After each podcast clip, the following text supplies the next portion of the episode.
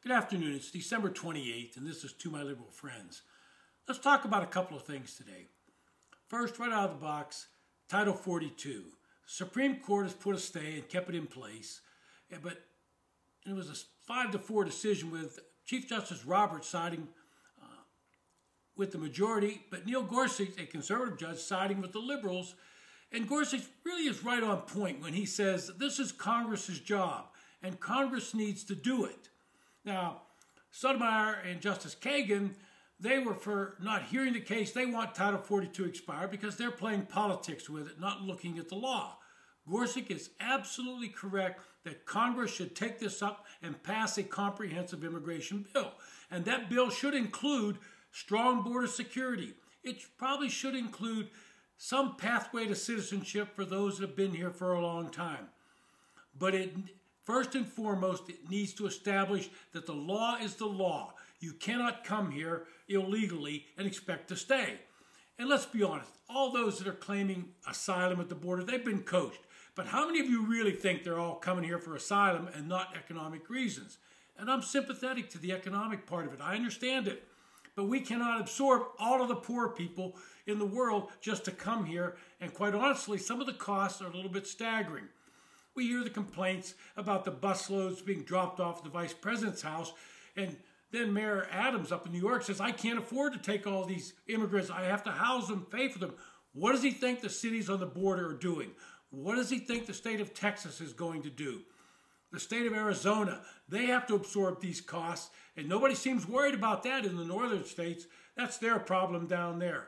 And so we need an immigration bill, but it's got to be tough. It's got to have border security and it's got to say, this is the law. You break it, you will not stay here. Pure and simple. Now let's move on to Congressman elect George Santos. Here's a guy who flipped a Democrat seat to Republican out on Long Island. And suddenly, the media starts looking into him. Turns out that his claim to have graduated from Baruch College was not only false, he didn't graduate from any higher institution of higher learning, any university or college. Then he claimed to have worked for Goldman Sachs and Citibank. Buzzer again. Turns out he didn't work for either of them. He said he worked with them when he worked at another firm, did extensive work with them. Well, that's not the same as working there. And then there are questions about is he Jewish? He says, I'm Jewish, but I was raised Catholic. Um, that may be true, but don't claim you're Jewish if you're not. And then what about the money? Suddenly, the guy who was broke has a ton of money, and there's questions about the source of that money and where it's come from. And quite honestly, I think Congressman elect Santos ought to resign. Now, Robert Zimmerman, the Democrat he defeated, he wants him to not only resign, but to run against him in a special election. I would say, Congressman elect Santos, do the right thing, resign, and let somebody else step in and run in a special election. Let's try to hold this seat for Republicans because you would surely lose it.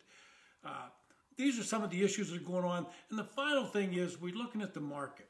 Now, I know all of the people out there with 401ks who have suddenly become 301ks because the market has been tanking. And if you have 10 to 20 years to recover, you're probably going to be fine. But if you're close to retirement, you took a heavy hit. But let me tell you who else took a heavy hit, and that's pension funds in the states. And that's going to impact every taxpayer because somebody's going to have to make up that money those pensions have to be paid out this year. And that's a problem.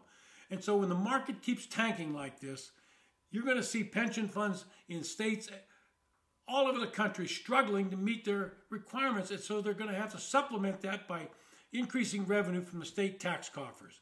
And that's something that concern every one of us. Those are just some of the issues going on today. It's kind of a slow political time in the holidays, but this has been to my liberal friends. Thanks for listening.